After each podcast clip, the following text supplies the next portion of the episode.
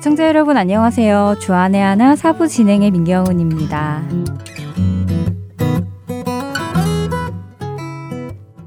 저는 얼마 전부터 고양이를 한 마리 맡아 돌보고 있습니다. 친구가 한국을 방문해서 제게 잠시 맡기고 갔는데요. 저는 애완동물을 키워본 적이 없었기에 약간의 호기심도 있었고 또 고양이는 키우기 쉬운 동물이라고 해서 흔쾌히 알겠다고 대답을 하고 맡게 되었지요.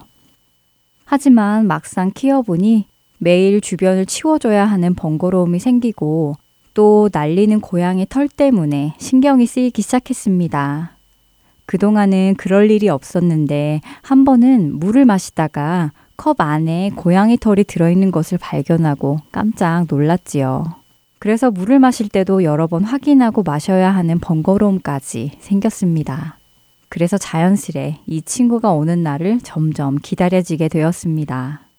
그런데 원래 이 친구가 오기로 한 날은 지난 1월 10일이었습니다. 그래서 저는 친구가 오기로 한 그 전날 그 친구에게 연락을 해서 이제 내일이면 미국으로 오겠네. 몇 시에 도착해 하고 문자를 보냈지요. 그런데 이 친구가 돌아오는 날짜를 24일로 바꾸었다는 말을 하는 것이었습니다. 저는 조금 당황스러웠지요. 내일 오기로 한 사람이 아무 말도 없다가 제가 물어보니까 그제서야 2주나 더 있다가 오겠다고 말을 하니 말입니다. 그 말에 조금 섭섭한 마음도 들더라고요. 친구는 바로 전날 결정이 나서 이야기할 새가 없었다고 설명을 해주긴 했지만 기분이 그리 좋지는 않았습니다. 하지만 사정이 있어서 그럴 테니 이왕 맡은 고양이 그 친구를 위해 2주 더 맡아 돌보는 것은 큰 문제는 아니라는 생각에 그냥 넘겼지요. 그런데요, 그 다음 날부터 이 친구와 연락이 안 되는 것이었습니다. 제가 고양이 목욕과 발톱 깎는 것에 대해 물어볼 것이 있어서 연락을 했는데 아무 답변이 없는 것입니다. 하루 이틀, 3일, 4일. 날짜는 계속 지나가는데 친구는 답변이 없었습니다. 제 아내는 자연스레 여러 가지 생각들이 꼬리에 꼬리를 물고 일어나기 시작했습니다. 대답하기 어려워서 일부러 답을 안 하는 것인가? 아니면 너무 노느라 정신이 없는 것인가? 혹시 아예 고양이를 나에게 주고 안 찾아가려고 하는 것은 아닌가라는 별의별 생각까지 다 들었습니다. 첫 찬양 함께 하시고 이야기 계속 나누겠습니다.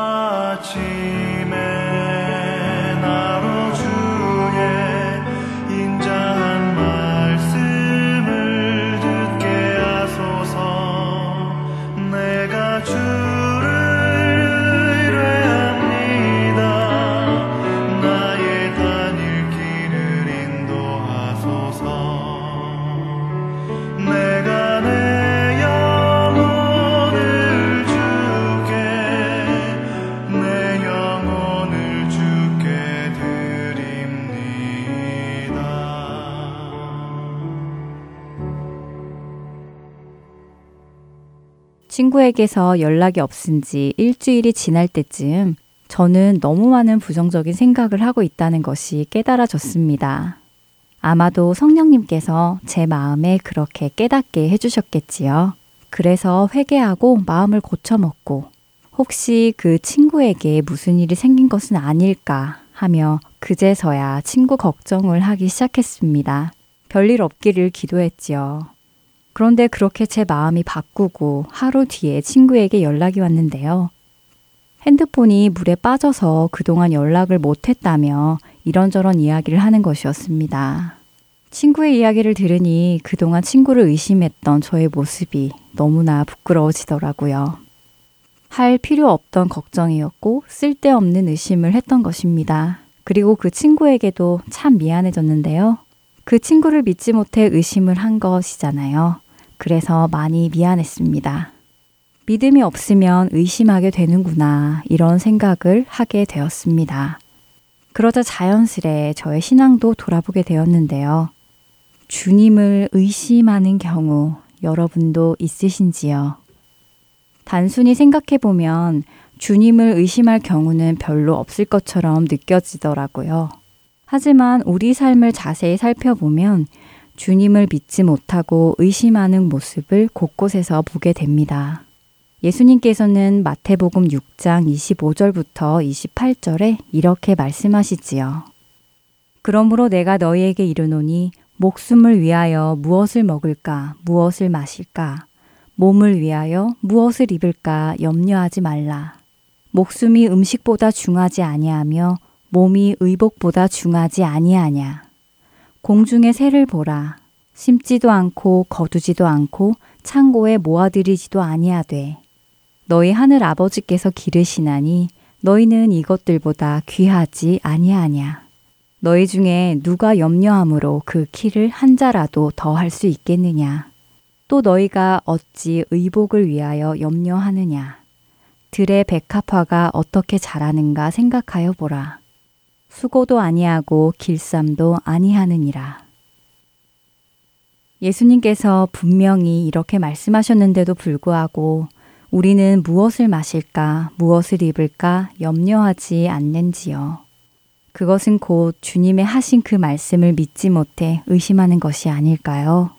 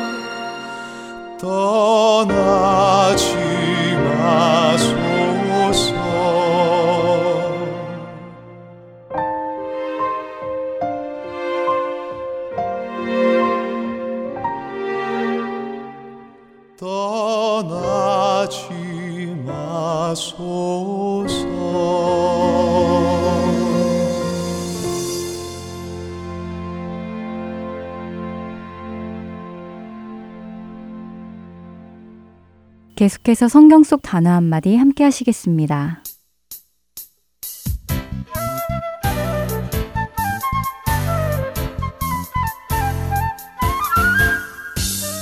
여러분 안녕하세요. 성경 속 단어 한마디 진행의 이다솜입니다.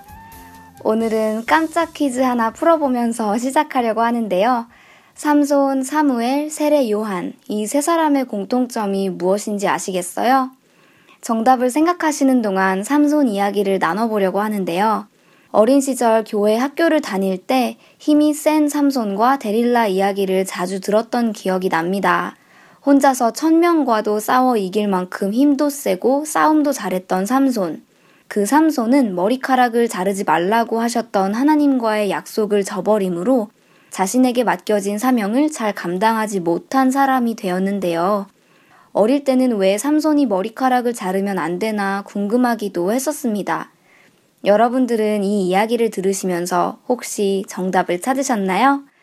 오늘 성경 속 단어 한마디에서는 바로 오늘 퀴즈의 정답이기도 한 나시린에 대해서 나눠보려고 합니다. 구별하다, 성별하다, 삼가다, 헌신되다를 의미하는 히브리어 나자르에서 파생되어 나시린이라고 부르게 되었다네요. 이렇게 히브리어 나자르에서 파생된 나시리는 거룩하게 쓸 목적으로 구별하여 자신을 하나님께 봉헌한 사람을 말하는데요. 민수기 6장 2절에서 살펴볼 수 있는 것처럼 하나님께서는 이스라엘 백성들에게 일정 기간 또는 일평생 하나님을 섬기게 하시기 위하여 헌신할 수 있는 서약 제도를 마련해 주셨습니다. 그리고 이렇게 특별한 서약을 통해 거룩하게 구별하여 헌신하기로 결정한 사람을 나시린이라고 부르게 된 것입니다. 이러한 나시린은 스스로 서원하거나 또는 부모의 서원으로 인해 되었는데요. 때로는 삼손처럼 하나님께서 직접 특정한 사람을 나시린으로 지정하는 경우도 있었지요. 잠깐, 여기서 서원이 무엇인지 궁금하신 분들이 있을 텐데요. 서원이란 맹세할 서에 원할 원자를 사용하여 자신이 소원하는 일을 하나님께서 이루어 주시면 어떻게 하겠다는 내용을 하나님께 맹세하는 것이랍니다. 그렇다면 이렇게 나시린이 된 사람들은 한 번 서원하면 평생을 나시린으로 살아야 했는지 또 어떻게 살았어야 했는지 궁금해지는데요. 오늘날 선교사님들도 단기 선교사님이 계신가 하면 평생 선교사의 삶을 사시는 분이 있는 것처럼 나시린의 서원 기간도 각각 달랐다고 하네요. 30일, 60일, 100일, 때로는 7년간을 서원했다가 20년을 지낸 경우도 있고, 삼손이나 세례 요한처럼 일평생을 나시린으로 지낸 사람들도 있었지요. 일정 기간 서원을 한 나시린들은 헌신의 기간이 완료되면 번제, 속죄제, 화목제, 소제, 전제, 요제를 드림으로 나시린 기간에 알게 모르게 지은 죄를 회개하고 하나님의 인도하심으로 감당할 수 있었음에 감사하며 헌신이 종료되었음을 공식적으로 선포하였다고 하네요. 민수기 6장에 보면 이런 나시린들이 꼭 지켜야 할 몇 가지 규칙들이 나오는데요. 평생을 나시린으로 지낸 삼손의 경우 조금 다르기도 했지만 서원 기간을 가지고 나시린으로 살았던 사람들은 크게 세 가지를 꼭 지켜야 했다고 하네요. 첫째, 나시리는 술과 관련된 모든 것을 먹을 수 없었다고 하는데요. 육체적 감각을 자극시키고 정신을 혼미하게 하는 술은 하나님과 영적인 교제를 할 수 없게 하고 영적인 거룩성 또한 훼손시키기 때문에 하나님, 내가 세상의 죄와 쾌락에 중독되지 않겠습니다. 라는 뜻으로 서원했다고 하네요. 둘째, 나시린들은 또한 성별 기간에 머리를 깎을 수 없었는데요. 하나님은 나시린에게 왜 머리카락을 자르지 못하게 하셨을까요? 이유는 유대 문화에서 머리는 그 사람을 지배하는 권위를 상징하는 것으로 여겼기 때문인데요.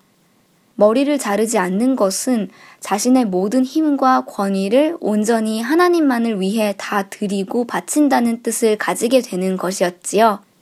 이것은 전적인 하나님의 통치와 주권을 인정한다는 뜻이기도 했습니다. 마지막으로 나시린들은 시체 가까이에 갈 수 없었는데요.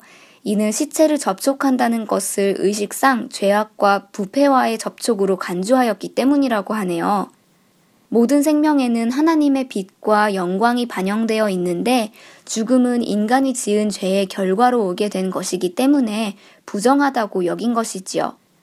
만약 어쩔 수 없이 시체에 가까이 가게 되었다면 장기간의 정결 의식을 통해 맹세를 다시 시작해야만 했다고 하네요. 신약 시대를 살고 있는 그리스도인들은 모두 그리스도의 피를 주고 산 사람들이기 때문에 그리스도를 믿고 그리스도를 위해 살기로 결심하고 주님을 따르는 헌신된 그리스도인들은 원칙적으로 나시린에 해당되는 것일 텐데요. 하나님께서 세워주신 규칙들을 철저하게 지켜가며 구별된 삶을 살았던 구약 성경의 나시린들처럼 이 시대를 살아가는 우리도 하나님 앞에서 더욱 거룩성을 회복해 가며 살아야 하는 것이 마땅한 것이 아닌가 돌아보게 되고 다짐하게 됩니다. 하나님의 주권과 통치하심을 인정하며 우리의 몸과 마음을 다하여 하나님을 위해 구별된 삶을 살아가는 여러분 되시기를 소망하며 오늘 성경 속 단어 한마디 마치겠습니다. 여러분 안녕히 계세요.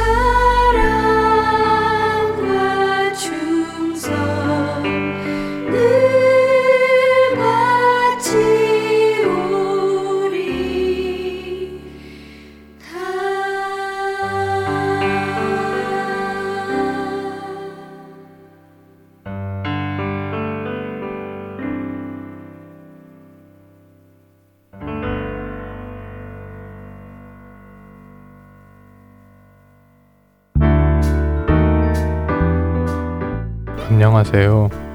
버지니아에서 복음 방송을 너무 사랑하고 애청하고 있는 강전호라고 합니다. 2월 시리즈 설교를 안내해 드리겠습니다. 캐나다 밴쿠버 그레이스 한인교회 박신일 목사님께서 역전의 기도, 믿음의 기도, 단절의 기도, 그리고 회복의 기도라는 제목으로 기도에 관한 시리즈 설교를 해주십니다. 시리즈 설교는 주안에 하나 다부에서 들으실 수 있습니다. 감사합니다.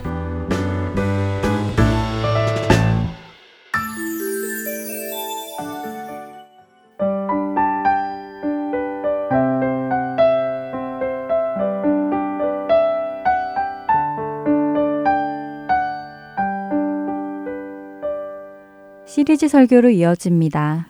졸지아 아틀란타 한비전 교회 이호셉 목사님께서 말씀대로 사라지는 복이라는 주제의 말씀 전해 주십니다. 은혜의 시간 되시길 바랍니다.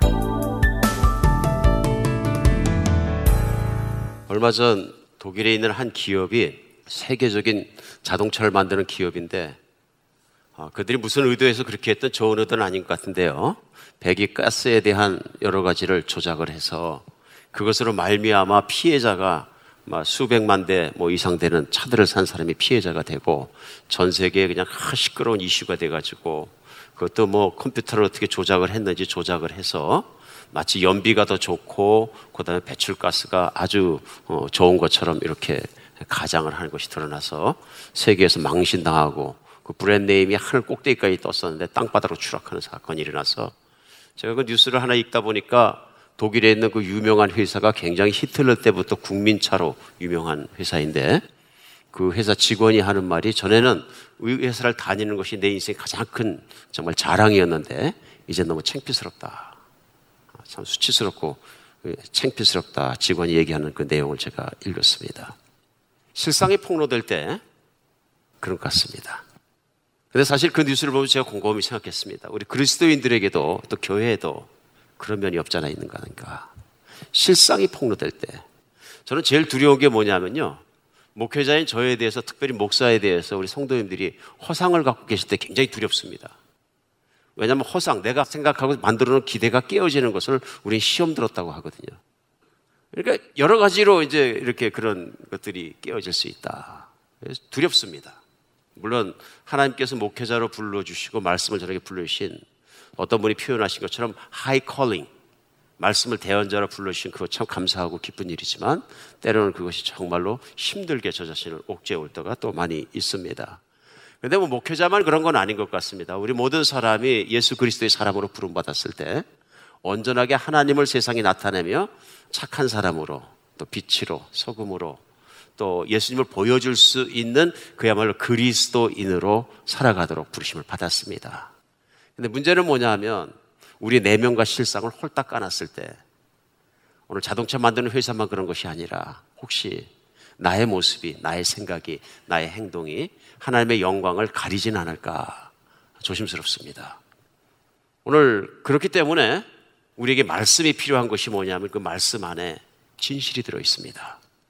그 진실이 때로는 아프지만 우리 안에 있는 허상들과 우리 안에 있는 잘못한 것과 부족한 부분들을 다 드러내 주셔서 그것이 픽스되면 우리는 점점 더 예수님을 잘 보여줄 수 있는 그런 세상에서 구원받은 사람으로 살 수 있지 않을까 싶습니다. 저는 그것이 하나님께서 우리에게 말씀을 주신 목적이라고 생각합니다. 오늘 하나님 말씀만이 기준이 되고 우리에게 거울이 되어서 나는 신앙생활 잘하고 있다 생각했는데 내가 얼마나 교만한 인간인지 내가 얼마나 지저분한 인간인지, 내가 얼마나 위선적인 인간인지 말씀 앞에 서면 드러날 때가 많이 있다 하는 것입니다. 오늘도 본문 말씀이 그런 것들을 우리에게 보여주시고 비춰주실 때 그것이 아픔이 되기 이전에 우리에게 은혜가 되었으면 좋겠습니다. 그래서 그 말씀으로 말미암아 참으로 하나님께서 주시는 그런 내용들이 있을 줄 믿습니다. 오늘 본문 말씀을 제가 다시 한번 읽겠습니다. 야고보서 1장 19절로 27절인데요. 19절 시작입니다. 내 사랑하는 형제들아 너희가 알지니 사람마다 듣기는 속히하고 말하기는 더디하며 성내기도 더디하라. 사람이 성내는 것이 하나님의 의를 이루지 못함이라. 그러므로 모든 더러운 것과 넘치는 악을 내버리고 너희 영혼을 능히 구원할 바 마음에 심어진 말씀을 온유함으로 받아라. 너희는 말씀을 행하는 자가 되고 듣기만 하여 자신을 속이는 자가 되지 말라. 누구든지 말씀을 듣고 행하지 않으면 그는 거울로 자기 생긴 얼굴을 보는 사람과 같아서 제 자신을 보고 가서 그 모습이 어떠한 것을 곧 잊어버리거니와 자유롭게 하는 온전한 율법을 들여다보고 있는 자는 듣고 잊어버린 자가 아니요 실천하는 자니 이 사람은 그 행하는 일의 복을 받으리라. 누구든지 스스로 경건하다 하며 자기 혀를 재갈 물리지 아니하고 자기 마음을 속이면 이 사람의 경건은 헛것이라. 하나님 아버지 앞에 정결하고 더러움이 없는 경건은 곧 고아와 과부를 그 환란 중에 돌아보고 또 자기를 지켜 세속에 물들지 아니하는 그것이니라. 오늘 야고보 사도는 초대 교인들에게 물론 이 편지를 쓴 거죠. 이 내용을. 근데 야고보 사도가 치리하고 있고 섬기고 있던 초대교회 안에 벌써 초대교회 안에도 오늘 말씀 내용으로 봤을 때 여러 가지 문제가 있었다. 그건 뭐냐면 버럭썩 내는 사람들이 있었다. 쇼템펄. 그러니까 자기 마음에 조금 마음에 안 들면 그냥 확 버럭썩 내는 사람들이 있었다. 이것이 하나님의 의를 이루지 못한다. 그뿐만 아니라 하나님 말씀을 머리로 듣긴 들어서 많이 알고 있는데 말씀대로 안 살고 반대로 사는 사람들 많이 있었다. 그런데 스스로 생각할 때는 신앙이 좋다고 생각하는 그래서 자기 머릿속에 있는 지식이 믿음이라고 착각하는 교인들도 많이 있었다. 쉽게 생각하면 자기의 믿음을 생활에 비추어 봤을 땐 별거 없는 믿음인데 본인이 생각할 땐 상당히 믿음이 있다고 생각하는 착각 속에 살아가는 사람들이 많이 있었다 하는 내용입니다.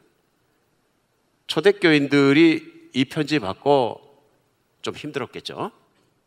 근데 2000년 전 오늘날 21세기 교인들이 오늘날 살아가면서 이 편지 받고 또 이 말씀 앞에서 우리가 어떠한가 하는 것을 한번 들여다봐야 되지 않을까 그렇게 생각합니다.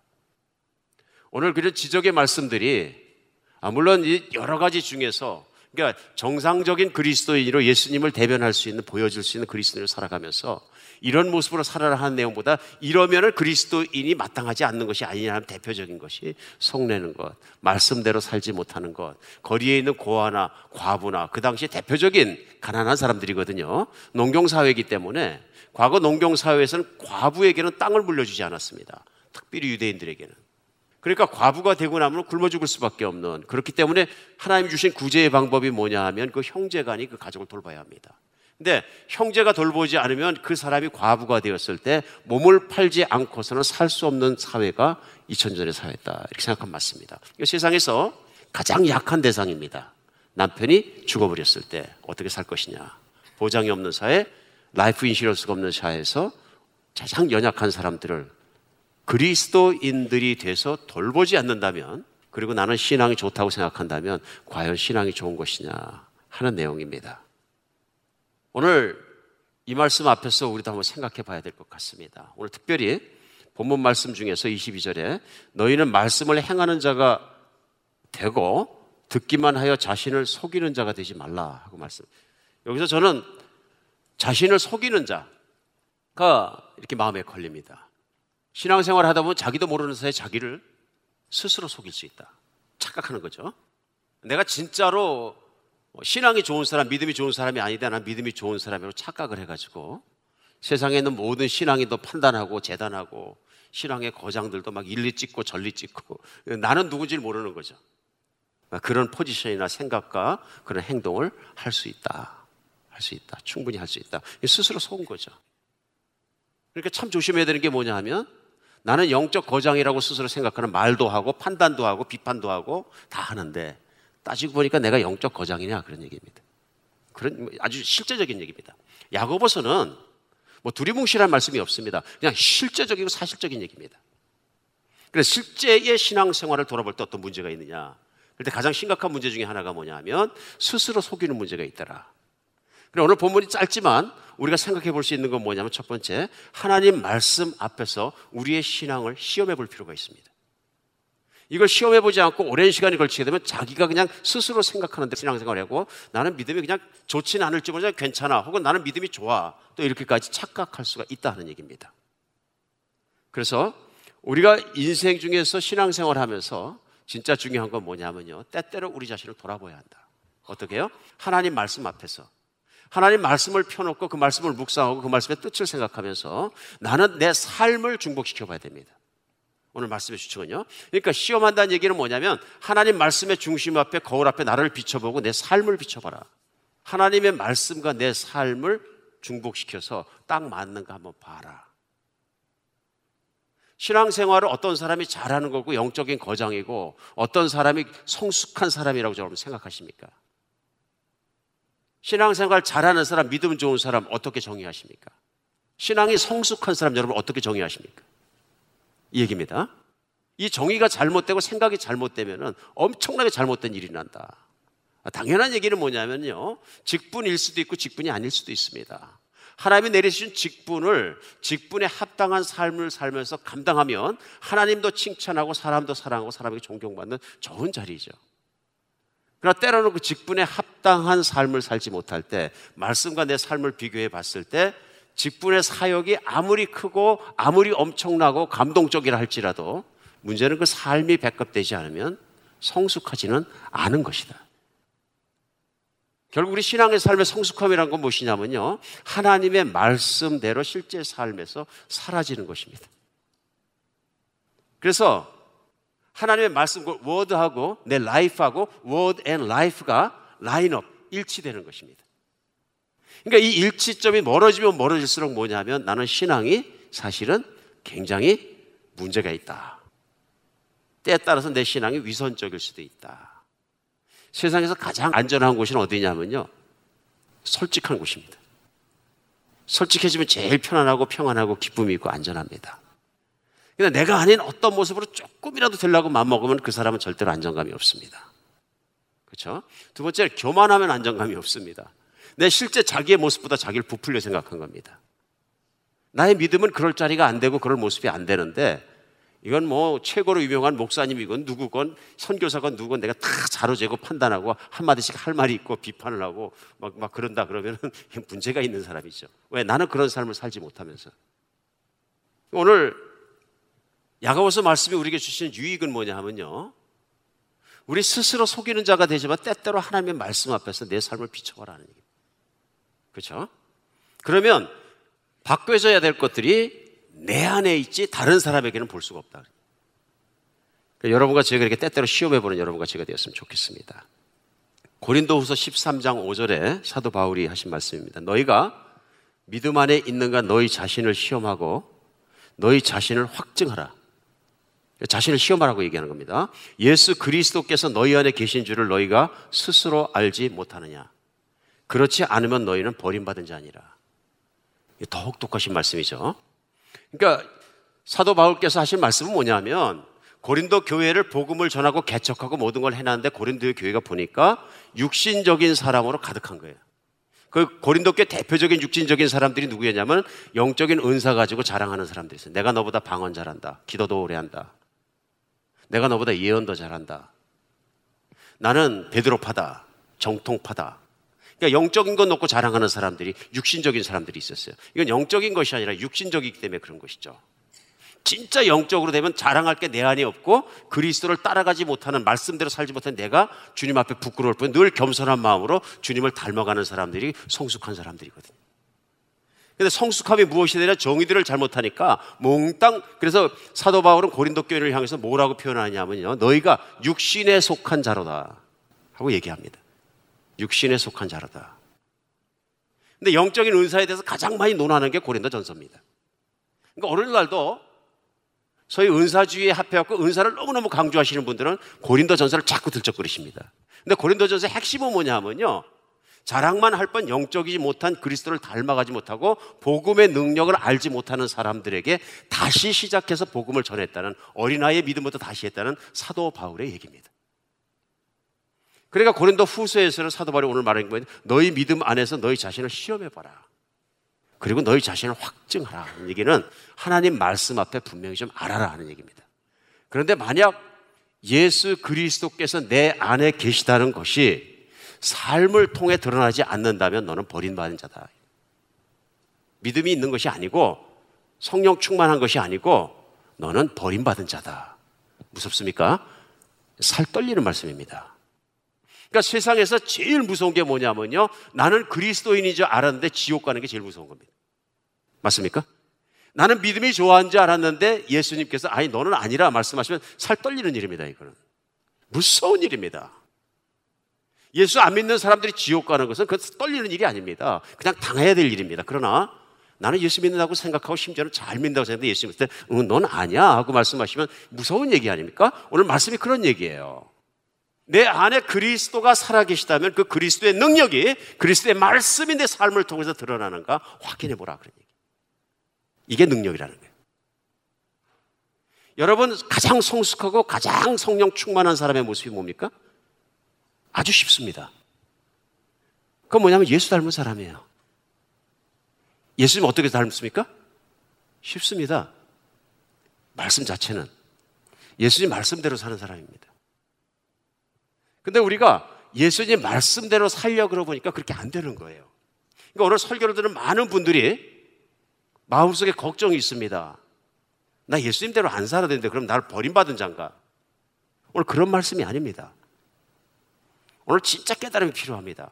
오늘 본문 말씀에게 두 번째 우리 가르쳐 주신 거면 우리를 볼 뿐만 아니라 내가 잘못된 게 있다면 두 번째는 하나님 말씀을 받는 태도를 좀 점검해 봐라. 그런 얘기. 21절입니다. 그러므로 모든 더러운 것과 넘치는 악을 내버리고 너희 영혼을 능히 구원할 바 마음에 심어진 말씀을 온유함으로 받아라. 말씀을 받는데 어떻게 한다고? 교만한 마음으로 받지 말고 겸손하고 부드럽고 온유한 마음으로 받아라 하는 얘기입니다. 이 말씀은 뭐냐 하면요. 말씀을 받는 사람의 말씀을 받는 태도입니다. 교만한 사람은 하나님 말씀을 받거나 받지 않거나 나의 중심 속에서 취사 선택적으로 받습니다. 이 무슨 얘기냐면, 아, 이 말씀은 은혜가 된다. 받아요. 그리고 또 적용하려고 노력하고요. 이 말씀은 잘 모르겠다. 느낌이 없다. 지나가거나 버리고요. 그러니까 하나님 말씀을 받을 때 하나님 말씀으로 대하는 것이 아니라 내가 중심이야. 그러니까 내가 판단하고 내가 정리하고 내가 교통정리 다 해요. 그 중앙에 누가 있냐면 아이가 있어요. 교만이에요. 이 교만이 높아지면 하나님의 말씀대로 살 수 없다 이런 얘기예요. 그러니까 모든 더러운 것과 넘치는 악을 버려야 된다. 그 다음에 너희 영혼을 구하실 마음에 심어진 말씀을 온유함으로 받아라. 그런 얘기입니다. 우리가 이게 너무 중요한 것이 왜 그러냐면요. 예수님 말씀대로 살려고 노력하는데 계속 떨어지고 넘어지고 하니까 어떤 사람들 와서 말씀하세요. 저는 하나님 앞에 예, 하나님 말씀대로만 살겠습니다. 그렇게 서원을 한다거나 기도를 한다거나 말씀드리고 자체가 떨리고 두려워서 그런 기도는 하기가 싫어요. 여러분도 그러십니까? 그러실 수 있죠. 그러면 이제 복음을 아셔야 되는 겁니다. 어쩌면 내가 아직 복음을 깨닫지 못해서 그럴 수 있습니다. 예수님의 말씀대로 살아낼 수 있는 인간은 한 명도 없습니다. 그렇기 때문에 복음이 필요한 것입니다. 복음이 뭐냐면 예수님이 나를 위해 십자가에 죽으시고 그 예수님을 믿으면 내가 예수님과 함께 부활에 같이 연합해서 살 수 있다는 것입니다. 복음은 뭐냐면은 과거에 예수님의 말씀대로 살 수 없는 내 예수 사람을 십자가에 못 박아 죽어버리고 이제는 내가 그 말씀을 따라 살 수 있는 예수 그리스도가 내 안에 있는 예수님 주신 능력으로 말미암아 사라진다는 얘기예요. 그러니까 은혜는 뭐냐 하면요. 과거에 안 됐던 것이 예수님과 하나가 되고 나니까 예수님이 나의 주님이 되고 나니까 내 중심이 아니라 예수님 중심이고 예수님 따라가고 예수님 사랑하고 예수님만 바라보고 나는 죽고 예수님만 살아나신 그런 삶을 살다 보니까 예수님의 말씀대로 사라진다는 거예요. 없어진다는 얘기 아니고요. 사라진다는 거예요. 예수님의 말씀대로 노력하지 않은 것이 예수님을 사랑했는데 그분 말씀을 사랑하게 되고 사랑하니까 그분 말씀 따르고 싶어지고 내가 인생을 살다 보니까 어? 나 예수님의 뜻대로 좀 사라졌네. 이게 뭐냐면 은혜라는 거죠. 믿으십니까? 이게 태도예요. 이 겸손한 태도가 어디서 나오냐면 나 자신에 대해서는 자랑할 게 손톱만큼도 없고 나는 죄인일 뿐이고 교만한 자이고 더러운 자이고 이기적인 자이고 욕심 많은 자이고 정말 지저분한 자인데 예수님이 그 뜨거운 피로서 나를 대신해서 죽어 주신 것이 감사한 사 나는 죽고 예수님이 살아나셔야 돼요. 내가 죽어야 예수님이 살아나거든요. 이거거든요.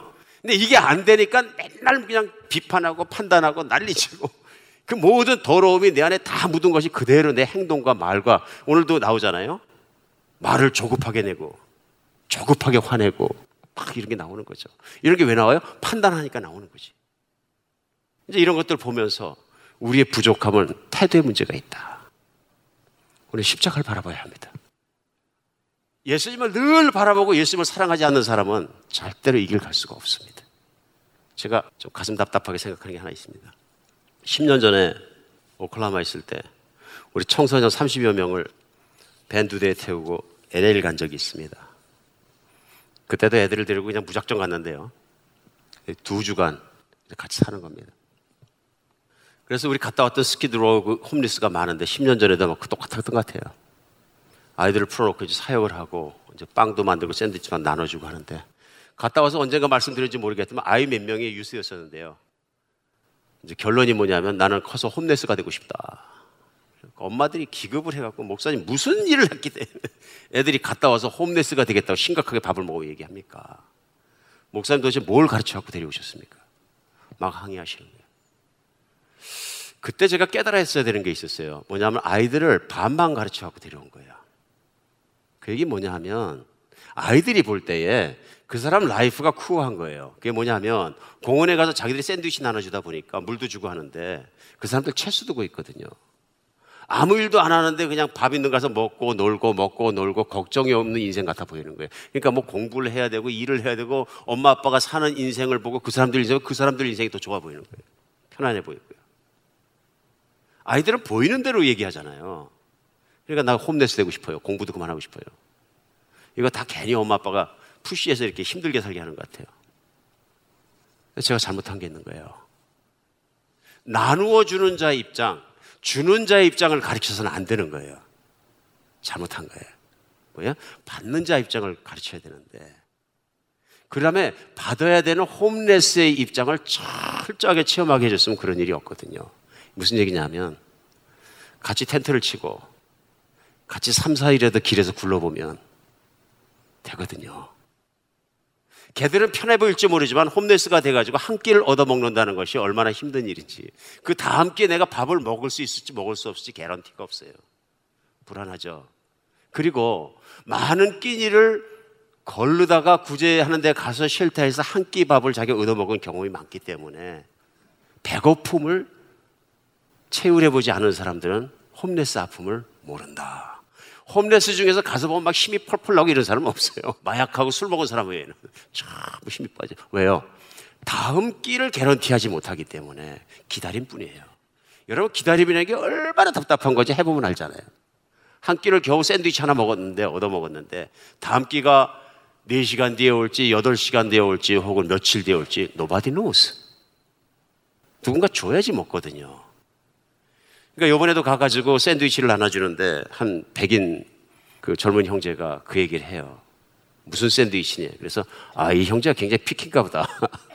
why 그랬더니 자기는 tuna 샌드위치를 싫어하는데 why it's good. 그러니까 자기는 tuna를 좋아하지만 누군가 더운 여름에 tuna 샌드위치를 줬는데 다음날 먹으려고 딱 자기가 넣어놨더니 두 시간 지났는데 완전 썩어가지고 구데기 나더래.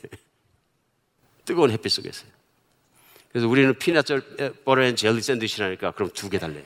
그러니까 왜 그러냐니까 peanut butter jelly 샌드위치는 이틀간 까딱 없대. 삶의 실상을 느끼게 하는 거죠. 세이브할 수 없는 인생. 정말 한 끼 한 끼밖에 살 수 없는 인생. 겨울 되면 굉장히 춥거든요. 그러니까 이번에도 가서 보면 그 사람들이 요구하는 게 뭐냐면 전부 텐트 좀 달라 그래, 텐트. 우리 팀원 중에 한 분께서 극률한 마음 그 다음날 쫓아가셔서 텐트사 쳐주는 게 얼마나 아름다운 모습이었나 몰라. 밤에 춥거든요. 밤새도록 한번 60도에서 덜덜덜 떨고 나면 60도가 얼마나 추운 온도인지 우리 체감합니다. 우리 어린아이들을 청소년들을 그런 체험을 시켰으면 한 며칠만 시켰어도 고개를 쩔레쩔레 흔들고 집에 와서 엄마 아빠 감사해요 눈물 흘렸을 텐데 아 이걸 잘못했구나 나눠주는 쪽을 시켜놓으니까 아픈 쪽을 모르는구나 우린 죄인입니다 죄를 용서해주는 자가 아니고 죄인입니다 하나님이 지옥 가라 하면 지옥 가야 되는 죄인입니다 하나님이 더럽다 하면 더러운 죄인일 뿐입니다 근데 주시는 쪽에서 하나님께서 죄를 걸러매시고 안아주셨잖아요 근데 그 입장이 바뀌어놓고 나면은 하나도 감사 안 한 거예요. 정말 주님 앞에서 깨끗한 신앙이 되었으면 좋겠습니다. 내 삶이 받침이 안 되면 십자가로 돌아가서 예수님 바라보며 은혜 받을 자격이 없는 자에게 은혜 주신 하나님을 바라보면서 다시 한번 또 채워지고 채워지고 나의 신앙생활의 태도를 점검하는 복음으로 살아가는 여러분과 제가 되었으면 좋겠습니다. 그래서 복음은 자격 없는 자에게 구원을 주시고 사랑해 주시고 자녀 삼아 주시고 나를 끌으신 하나님께 감사해서 하나님을 사랑하고 존경하기 때문에 그분의 말씀이라면 숨소리조차 따라갈 마음으로 그분의 말씀을 사랑하게 되는 거고 그래서 그분의 말씀이라면 언제든지 따라가는 그 사람이 바로 성숙한 사람인 거죠. 그렇죠? 오늘 본문 말씀 그것입니다. 정말로 그런 성숙함으로 돌아서는 여러분과 제가 되었으면 좋겠습니다. 우리 신앙의 태도를 돌아보면서 나는 당연히 말씀과 내가 세상에서 그 말씀대로 목사하는 걸 당연한 듯이 생각하고 저 사람도 저 사람도 저 사람들도 나도 똑같아 하는 그런 비교하는 마음이 아니고 절대적인 예수만 바라보면서 돌아보는 아침 되었으면 좋겠습니다. 하나님 분명히 우리 인생을 바꾸시고 끌어가 주실 줄 믿습니다. 우리 예수님과 함께라면 어떤 인생이든지 어떤 환경이든지 이길 수 있습니다. 기도하겠습니다. 예, 하나님. 어쨌든 저희가 껍데기 신앙이 되지 않도록 도와주시옵소서. 말만 신앙인이고 껍데기만 신앙인이고 내용은 다 자아가 살아있고 내용은 내가 살아있고 아버지 그런 거짓 신앙 되지 않게 도와주시옵소서. 하나님 우리를 도와주시옵소서. 우리 연약함을 붙잡아 주시고 이제는 정말로 믿음으로 살아서 예수님이 나의 주인 되게 해 주시고 예수님이 기뻐하는 것을 기뻐하며 예수님이 싫어하는 것을 싫어하고 예수의 말씀이라 함께 따라갈 수 있는 깊은 관계 속에 들어가게 우리를 도와주시옵소서. 그리스도 예수 이름으로 기도합니다.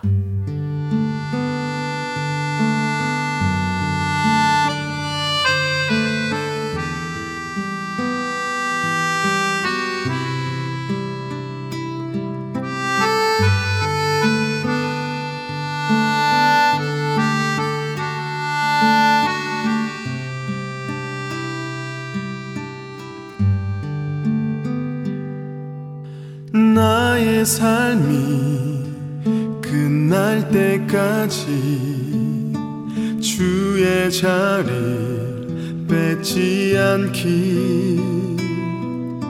나의 생각 나의 결정 매일 주께 양보하기. 나의 숨이 꺼질 때까지 주의 말씀 덮지 않기. 나의 의지 나의 판단 말씀이 기초가 되기를. 내가 드러나고 있을 때 내가 높아지고 있을 때 내가 스스로 멈춰서 주보다 내가 눈에 띄지 않기를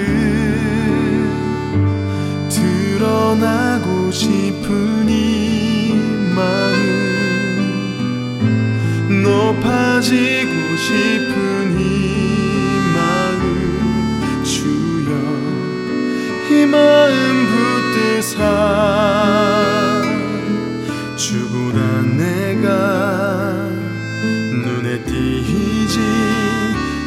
않게 하소서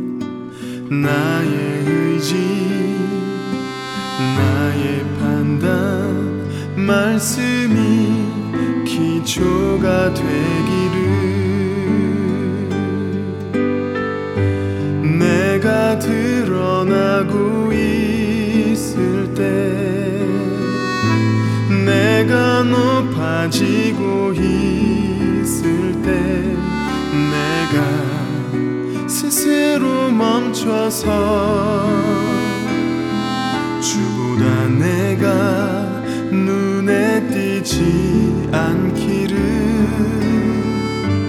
드러나고 싶은 이 마음 높아지고 싶은 이 마음 주여 이 마음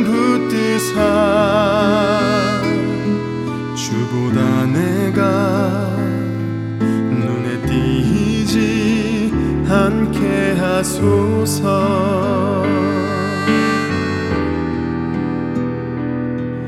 내가 주보다 눈에 띄지 않게 하소서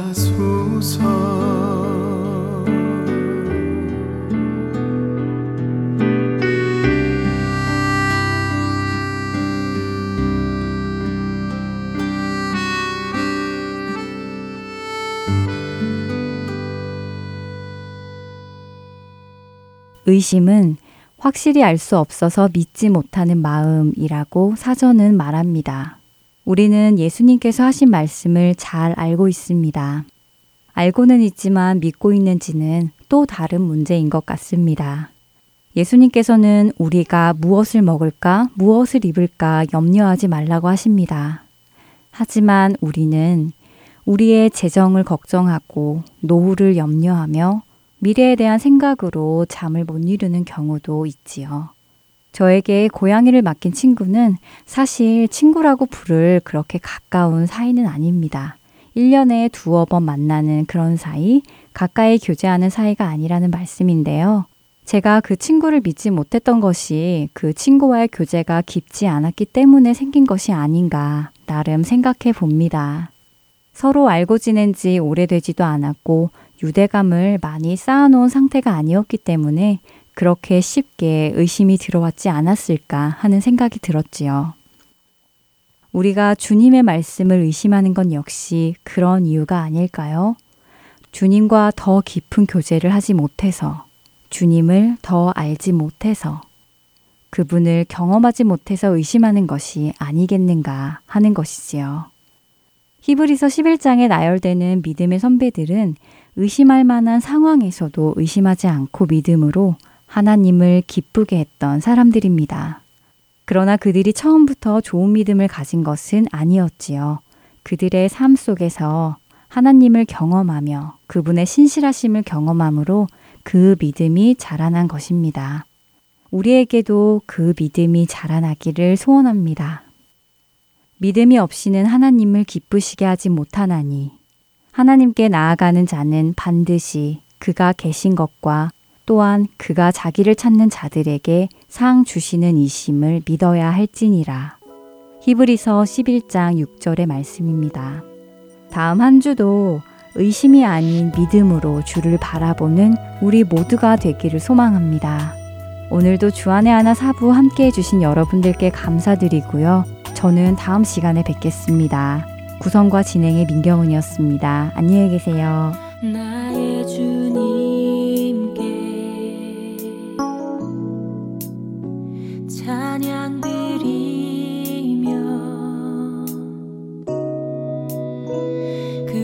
신사